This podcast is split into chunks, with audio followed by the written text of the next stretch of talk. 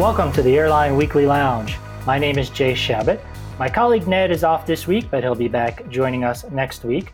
This week we have a very special guest. He's Madhu Unnikrishnan, my former colleague with uh, with Airline Weekly, and we're going to talk about United and Alaska Airlines, which both reported their first quarter earnings this week. Enjoy.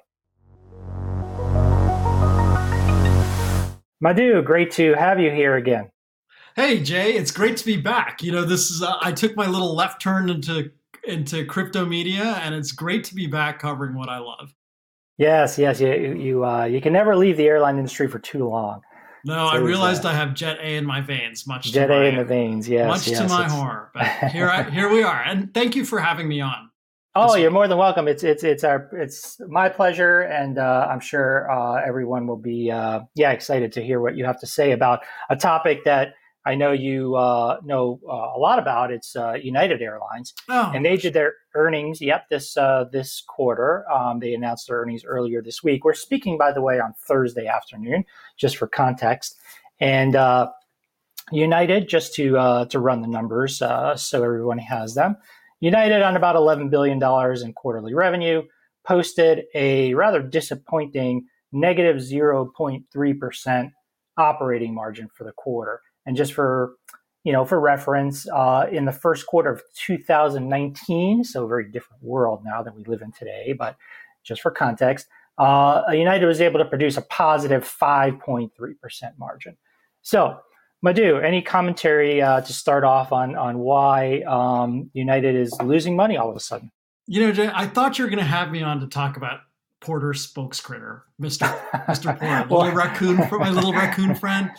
Um, I and I, I, really would love to, but uh, unfortunately, you're making me talk about serious things. um, so here, here's here's what was interesting. You know, Scott Kirby, the CEO of United, um, uh, right off the bat said and it was something that is kind of a truism, but it's something we forget. Is he said you can't run your airline like it's 2019. It's harder now. Now, I mean, Jay, you and I know that a lot of um, you know we we've fallen into this trap. The industry has fallen into this habit of comparing everything to 2019 before the pandemic, but without sort of acknowledging that in the intervening four years, the world changed a lot, and maybe the comps are not as useful as they were. So Kirby, um, you know, he he said, you know, compa- compared with last year, you know, if you go to the traditional comps, like the United's performance is fantastic. I mean, it was, you know, it was um, several um, several hundred million dollars better than it was last year, than it did last year. I mean, the revenues rose 28%. So, but we have to recognize that, you know, last year was a weird, was the, the pandemic and I guess you know what he was saying is like you can't compare last year. You can't really compare 21. Obviously, you can't compare. 20 was just what the first quarter was when the pandemic first began, and 2019 was a completely different world. So maybe it's time for the industry to look forward and think about what the post-pandemic future is. And for Kirby, I mean, for Kirby and, and Chief Commercial Officer Andrew Nocella, um, they think that the post-pandemic world is coming into focus now. Yeah, yeah, and, I, have heard all, all, quite a few. I mean, that seems to be a common. Um, you you hear that opinion quite often now. That all right, let's stop talking about 2019. That comparison is, uh, you know, I still find it useful in some, you know, in in to, in some analyses, but but uh, yeah, I do even notice that uh, all of the U.S. airlines, anyway, that have reported so far, there's only been a couple, but um, they are no longer making any mention to 2019 in terms of uh, the, the, data that they give. So fair point there. Um, so yeah, I mean it's it's uh, not quite as good as 2019, but maybe you know completely irrelevant because that's ancient history. Um, much better than 2021, as you as you said, and and in, in fairness, uh, 2021 still was scarred by you know pandemic. Omicron was going on at the time. It didn't really. The U.S. recovery really didn't start until Q2 of 2022. So uh, the comparisons start to get a little bit more fair, so to speak, uh, next quarter. Um, but yeah, United. Um, I mean, as far as you can, you know, t- tell me if you uh, if you disagree with my interpretation, but uh, seems like demand is still very strong. Um, United said that you know they look into the spring and summer and things are going well. Yeah, absolutely, and uh, that's absolutely true. Uh, the the sort of the interesting thing that Nocella and Kirby said was, you know, pointed to the fact that Q1 is historically has always been a trough, right? The um, yes. it's it's tough for Northern Hemisphere airlines. The the holidays are over, and um, it's the depths of winter usually in most most parts of the Northern Hemisphere, and everyone's looking towards the sp- late spring and summer when demand will spike again. So they, they see sort of reversion to that historical norm. But one thing that's int- that they said has changed is demand is showing a different cycle. Now they're looking at the March to October period as their peak period. And Nocella said part of that is informed by um, the change in how people work. The rise of remote work, for example, means people um, kind of combine business and leisure trips I hate to use this term. But don't say it. Don't say it. pleasure. it. I said it. It's pleasure. so they, they, they combine business and leisure, or maybe they you know they live in Boise, Idaho, and they're coming back to their office in San Francisco. Um, you know, they live in Boise for the the ski season and come back to San Francisco or LA or wherever for um, for the rest of the year. So that's one thing. The other is that business traffic, traditional business traffic, has not returned to the level that they expected it to come to.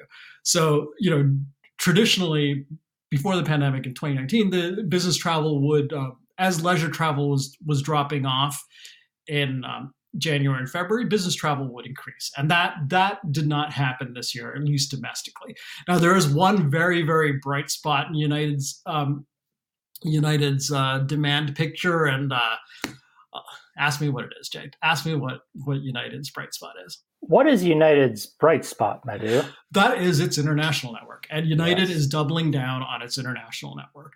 In fact, um, one interesting comp that I found, and I know we said not to compare to 2019, but in 2019, the international network pro- generated 43% of United's revenue, and um, now even with without China, and we'll get to that in a second, but even without China, the international network is 46%. And, it, mm. and Nocella expects it to grow.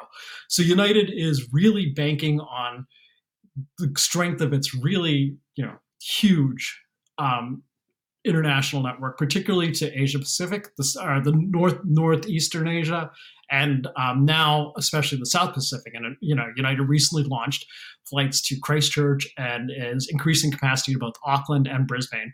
So um, Brisbane, sorry, there's a Brisbane, California, there's Brisbane, Australia. Um, so the, you know they're they're hoping some of that uh, South Pacific seasonality will offset the usual trough in Europe demand that we see in the winter. And it helps on the seasonality end, right? Exactly. exactly. Those, and, kind of yeah. Yeah. Mm-hmm. And speaking of Europe, I mean, United is really pushing for uh, pushing its summer schedule to Europe. I mean, it'll have 207 daily flights across the Atlantic in in the summer. Now think about it, 207 daily flights across the Atlantic. That's pretty staggering. So um, it's they're just pushing on it now. Um, asking me about the domestic network. Madhu, may I ask you about the domestic network at United Airlines? Sure. Um, and I forgot my footnote about China. Um, so China, you know, before the pandemic, China was um, a huge part of United's network, right? I mean, there are multiple flights from San Francisco, the Apple Shuttle, as it was called. Um, now United is restricted by by the agreement with the Chinese government to four weekly flights, and they hope that will grow. But even without that, I mean, the Asia Pacific network grew by 300% year over year. Once again, the comps in 21 are not really useful because Omicron was raging for the first six weeks of 22. So, but a clear indication that it's coming back. Yeah. Ex China, Asia's coming back strong. Right now, let's get to the domestic network. So United, um, you know, they, have um, parked a lot of, they've gotten rid of a lot of regional jets. Um, Nocella said connectivity has been a problem. Now the the bank structure at its hubs is 10 to 20 percent smaller than it was before the pandemic, and part of that is that they've gotten rid of a lot of regional jets and they're waiting for their Max 737 Maxes to come online. So they're so as that those those aircraft come online, connectivity will increase because gauge size will increase. So United's domestic network will grow, but it's kind of in a rough spot right now.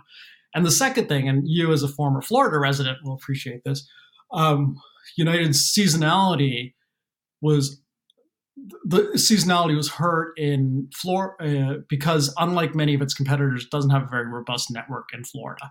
Yeah, or the and, Caribbean as well. Exactly. Mm-hmm. So um, when when northern hemisphere, or I guess Florida is the northern hemisphere, when cold climate um, demand drops and people look to for sun vacations, United does not provide near international or Florida to the same scale that its competitors do. Yeah, and historically, United's always kind of been like that. They've they've peaked in the summer more than their competitors. Um, just just the nature of their network orientation, as as you said, they don't have as much Florida, Caribbean, even South America. Mm-hmm. Um, so they tend to peak more, more of an east-west network that tends to peak more in the summer. Um, I think what was a little bit unusual about this first quarter, this winter, was that uh, the they didn't have that, as you mentioned, Madhu, they didn't have that kind of business uh, the normal level of business traffic to kind of buttress those those off peak periods. So that's um, you know the question is that missing forever? Is it is it coming back? And nobody really knows the answer to that yet. Um, it does also seem that United may have been a little too aggressive in uh, trying to capture you know some of that traffic that never showed up, that business traffic. Mm-hmm. Um, hard to say, you know, if they could have been more you know a little bit looser on pricing and perhaps scooped up more leisure travel. And it, it was, um, and, and Alaska said, we'll talk about Alaska in a little bit, but um, they said exactly the same thing. It was very much a January and February program uh, mm. uh, problem. I believe United said, correct me if I'm wrong, I know Alaska said it, March was very profitable. Yeah. March, did they say, yeah. They did not profitable. say profitable, they said stronger. Stronger, yeah. Right. So, so I think it's it's very much a January and February per, a problem, and uh, you know, that we'll we'll see what they do to to address that in the future. But you know, honestly, if it's just a January and February per, problem, that's not really that big of a deal. I mean, if you make it up with you know with with a strong March and a strong rest of the year, that's I think investors will tolerate that.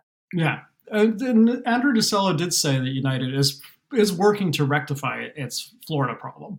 Yeah. Um, no, didn't give any specifics naturally, but he, you know, uh, I guess sounds like well, yeah. we see a little bit more capacity there, right? I'll yeah. throw, throw yeah. some more flights down to Orlando or whatever. But uh, and yeah, they have a mm-hmm. whole lot of aircraft coming on, coming along in the next few years that they have to put somewhere. Absolutely, yeah. A lot of aircraft, a lot of big aircraft, and uh, you know, if there's one thing about Florida, you could always fill the planes. Uh, yeah. not, you don't know what yields you're going to get, but you can always fill the planes. So, so that's uh, yeah. Actually, there was one little interesting nugget since you mentioned um, aircraft, and that is um, so you know some of us who fly, uh, fly United regularly. Um, I live in California. I often fly, my family lives in the East Coast. I often fly um, United. Got used to during the pandemic flying domestic triple sevens with um, uh, the the internationally conf- international configured triple sevens on domestic routes, and that that's been a they're a nice ride, as we all know. Um, so Nocella said, uh, as the as the post pandemic future sort of shakes itself out, part of the reason they're launching these uh, South Pacific routes is that they will have the the aircraft that normally ply the the Atlantic routes in the sum in the summer, which in the last few years were being deployed on domestic routes, will now be deployed on South Pacific routes. Um, so that that I think was an, an interesting change from the way the airline had behaved during the last four years. Yeah, and I think you'd rather have those big, you know, big wide body aircraft on international with the longer yeah. stage lengths. I think the economics are more, uh, yeah, geared geared to to work on those kind of stage lengths. So that's that's probably probably a healthy thing for them. So yeah, any uh, any other thought? I guess there's there's one other thing I just wanted to add a more general comment about how United you know fits in with international. Uh, long haul international doing so well, one kind of um, thing to think about is that the U.S. Big Three, United along with Delta and American, um, should, if, if you know, if knowing that fact alone, should perform much better than your Southwest, your mm. Alaskas, your JetBlues of the world, even Spirits and stuff, your domestic oriented carriers, short hauler.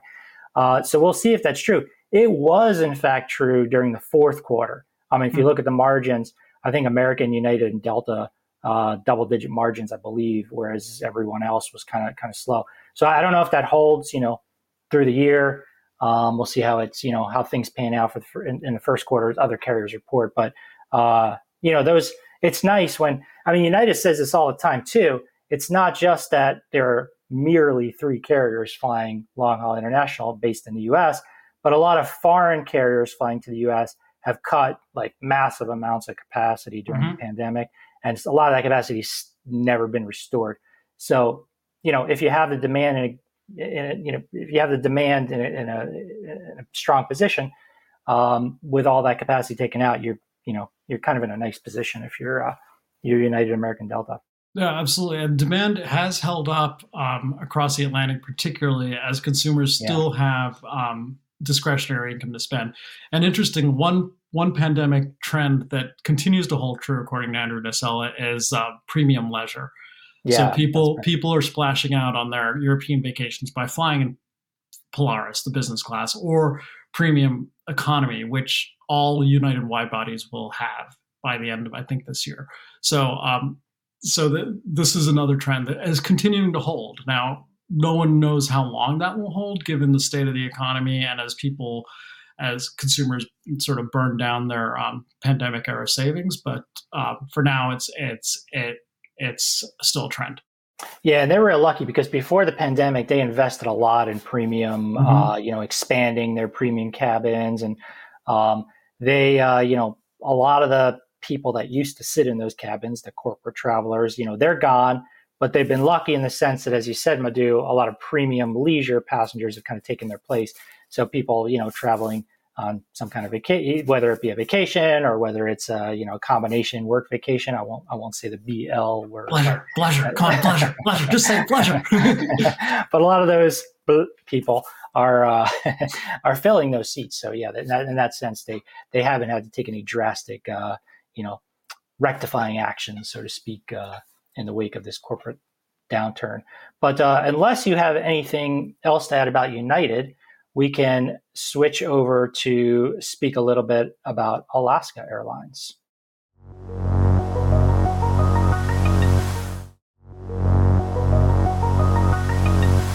Okay, Madhu, we're back, and we're going to talk about uh, spokes critters. Spokes critters? We're not going to talk about Porter Airlines and oh. raccoons, and nor are we going to talk about. I know you uh, probably have some choice words for the 747. You're, you're, you're famous for loving that aircraft, right? I've come around. I think it's a beautiful machine. if uh, for those uh, of you who uh, don't know, Madhu has had some, uh, you know, less than flattering things to say about the 747, uh, kind of pouring cold water on all the the warm sentiments that uh, the industry has been expressing as the 747 has been put to rest. But uh, uh, well, okay. So, in the interest of full disclosure, several years ago on this podcast, I called the 747 a janky bucket of bolts, and I've never gotten so much hate mail um, in my email inbox as I did then. And um, y'all are vicious people and very loyal to your 747. So I'm not saying anything. It's a beautiful machine. I'm not going to step into that controversy. I'm just going to talk about boring stuff like Alaska Airlines and their earnings. They did report, um, actually, just this afternoon, as we're again we're we're uh, we're doing this call on Thursday, this recording on Thursday afternoon. So earlier today, Alaska uh, reported their first quarter results, and they weren't particularly good. I mean, it was uh, a lot uh, a lot of similarities with United in the sense that they um, they lost money, so negative 4.6 operating margin for the first quarter.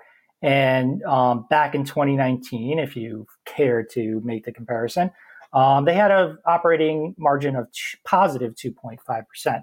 So now this is an airline, um, even to a more extreme sense than United, to a more extreme degree than United, uh, has trouble making money in January and February. So their first quarters historically have always been weak. Sometimes they lose money, sometimes they make a little bit of money, but it's it's always you know let's let's get through January, February, and then we'll make our money. And you know the history of Alaska Airlines, a very very profitable airline, very successful. Um, even last summer, their their margins were absolutely fantastic. Um, so very strong airline, but they did uh, you know a little bit uh, losses, a little bit on the uncomfortable side uh, this first quarter. Um, now, uh, I know um, I'm not sure if you've listened to the call, uh, Madhu, but um, any commentary on Alaska, even in, in general, on uh, you know how they stack up versus their competitors or, or whatnot? Well, I'm actually interested in, in getting your thoughts, Jay, on um, where Alaska fits in the airline picture now that uh, you know we've got the three big carriers. We've got Southwest, which is the fourth largest carrier, or by some measures the largest. Who knows? Um, we've got these four enormous carriers. We've got JetBlue that's purchasing Spirit and will vault itself into the fifth position. Where does Alaska fit into the overall U.S. airline picture now? It's not, a, I, and it's not a ULCC like it's Frontier, but it's not a full service airline like Delta and United. So where where does it fit? Yeah, and the way you frame the the question, it might be tempted to kind of look at them as, uh, you know, are they going to get caught in the middle? Are they going to be too, you know, not not uh, like like you mentioned, not low costish enough to, to be as, be nimble and and prosper that way. At the same time, don't have the you know the size and scale to prosper. I, I don't think that's a ter- terribly uh, concerning to them. Mm-hmm. I mean, Alaska has a really great franchise. Um, they're just excellent position in Seattle. Now there's some questions. You know, Seattle was one of the hottest economies throughout the 2010s. There's some, you know, a little bit of nervousness now that maybe Seattle's day has come and gone because the tech sector is in recession. Um, I don't think there's any disputing that. A lot of job losses, and Alaska's feeling that, no doubt. I mean, their corporate uh, business is down because of that. It's probably down more than most most other airlines. But Seattle is more than just you know an IT hub. I mean, it is a you know fantastic tourist market in the summer. I mean, very profitable uh, leisure travel. In fact, the majority of people flying Alaska Airlines is uh, are leisure passengers. Uh, so, and it's you know it's got got a vibrant economy in other respects beyond tech as well. Um, you know, you may have heard of a company called Boeing, and mo- most of their operations are based there, if not quite headquartered there anymore. And uh, you know, your Costco's of the world, and uh, so it's you know it's it, it's it's a very substantial economy, and they Alaska's number one. I mean, Delta's tried to uh, you know displace them, and mm-hmm. and you know they're, they're tough. Delta's always a tough competitor, but Alaska I think is very still to this day that's kind of where where their bread and butter is. Um, California has been a little tougher for them. Uh, they they have a you know kind of a modest hub in Portland as well, which I you know think is okay. Uh, so I think add the whole you know together, all together, I think Alaska's, you know, in a pretty, still a pretty um, formidable market position. I don't think there's any concerns, particularly because, you know, JetBlue uh, and Spirit, um, if you, you know, you're wondering what the implications of for Alaska from that merger, I don't think a whole lot because that's still more of an Eastern carrier. I mean, you know, you get JetBlue gets a little bigger in the West, but um, Los Angeles, but they, you know, they're not really doing too much in San Bay Area. They're not doing too much. They're nothing really in Seattle. Um, like their name suggests, Alaska Airlines has a big network in, in the state of Alaska, which can um, can be very profitable in the summers. So uh, yeah, long answer to your question, but I, I, think strategically speaking, they're still, you know, they're still fine. Um, it, it is, you know, it's a company too that's you know very well liked by their customers. Um, they you know record of good customer service. Also very very strong, and this might you know you would think this makes sense given where they're located but very always on the vanguard of new technology in fact i think we were talking before uh, we started you know we put the recorder on um, alaska's doing something new with their technology i think you mentioned right madhu that's right. Um, so apparently, Alaska is uh, getting rid of uh, check-in kiosks, mm-hmm. which some of us are old enough to remember, where it was kind of revolutionary back yeah, that was like the big. Remember cool when you didn't have to go to the agent, you could actually walk up. Um, so anyway, Alaska has found that uh, a majority of its passengers come to the airport already with their boarding passes on their phones. So um, the kiosks are optimized to print out boarding passes. You know. And now they're rethinking that, and we'll have apparent are testing iPads that will um, uh, and I, I, Brett Snyder, the cranky flyer, first reported this. Like they're testing iPads that uh, will just be, you know, allow you to scan your boarding pass and print out your bag tag, um, rather than printing, running you through the process as you know when you go to a kiosk of trying to print your boarding pass or what you want to do. Um, and they'll be able to take these iPads will be able to take payment. Um, for people who still want a paper boarding pass, they can go see an agent. So this this is a little bit. Uh, it's the next step or the next iteration of automation in the airport, and um, it's one of the advantages apparently jay is that uh, the kiosks you know if, if we all know these kiosks they're big bulky machines they have to be mm-hmm. updated by their vendor whereas the i ipads are very nimble and small and can be updated very regularly and no, and that's a, yeah and that's especially important to alaska because you know seattle is a very congested airport and mm-hmm. they can't I, I, just flew out of there earlier this month and uh, i mean you can see it there's construction everywhere there's uh, you know traffic and and and uh, passenger people traffic and car traffic. It's uh, and they can't really expand it much. I mean, mm-hmm. over the long term, it's a real dilemma for the for the market. I mean, they don't know what to do. They opened up, uh, you know, Paine Field to mm-hmm. commercial mm-hmm. traffic up up in the north of the city. Uh, and Alaska is doing some flights there. In fact, they've recently added flights, which suggests that they're probably doing pretty well there. But yeah. it's you know it's small scale, it's small potatoes. So yes, I mean any kind of technology that can help with uh, alleviating some congestion, even on the margins, is uh, you know is, is, is great for them. Yeah, and so Brett said they're testing it out in uh, I believe uh, uh, a couple of airports in Alaska and in uh, I believe Boise, but the next big rollout will be in in PD, Portland, which is yeah, is okay. you know their second largest hub. Yeah, so, yeah, so right, yeah. right. Eventually, the bit yes, I'm sure if, if everything works smoothly, they'll bring it to Seattle and San Fran and mm-hmm. Los Angeles, and so yeah, they're good. Um, yeah, I know. So there's a lot to talk about with Alaska, but I think we'll leave it there. I mean, obviously they they're getting a whole bunch of new Maxes and going to a single fleet type, getting rid of their the Airbuses they inherited when they bought Virgin, and uh, they're doing more alliance activity. Yeah, go ahead, Madhu. Yeah, I had a question. So, um, mm-hmm. you know, I I um, I've been out of the industry for a while, but like, uh, so is Alaska getting rid of its 321s? Yeah, they are. They're um, they're going to an all Boeing fleet. Oh, okay. Uh, and I believe I, I, is it the end of this year, next year? I, I, I don't recall off the top of my head, but uh, yeah, they just decided. I mean, the 321s. I think they like the. I mean, everybody liked the 321. It's a great aircraft, great unit economics, but I think just the you know the added complications. Um, and. I'm not sure. Right. Yeah, so so I think it just makes made sense for them to to go for a, a single aircraft type. So, um, and I, I, I believe they're even acquiring some used 737 900s too. Um, it's uh, you know when you have a 737 fleet that large, it just kind of makes it easier to incorporate. You know, anytime you want to go out and get one, if you see the prices right on the used market or whatever. So, yeah. So yeah, what, what was Alaska's old uh, catchphrase back in the day? If it ain't Boeing, it ain't going. If it ain't Boeing, it ain't going yet. yeah, that's uh, so. Uh, sorry to see Airbus is uh, no longer in the picture. I'm sure they uh, they would like to have had a foothold there, but um, it is a company after all that's headquartered in uh, you know the same place as Boeing's uh, you know big markets. So makes sense that they would be partial to, uh, to Boeing. But then again, you know, Air France and Lufthansa are both big uh, Boeing customers. That's true. they're, that's those those are Airbus. That's Airbus territory right there. If there ever right. was uh, any Airbus territory.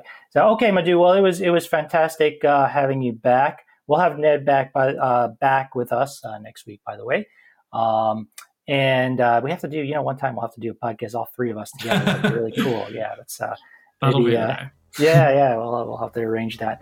So we'll get we'll get Seth Kaplan back on as well. We'll have like the old uh, all all the uh, Airline Weekly old timers day, old home days. Well, thank you, Jay, very much for having me on again. It was good to be back, and um, I will uh, we'll talk to you soon. Sounds great, Madhu, and uh, thanks everyone for listening.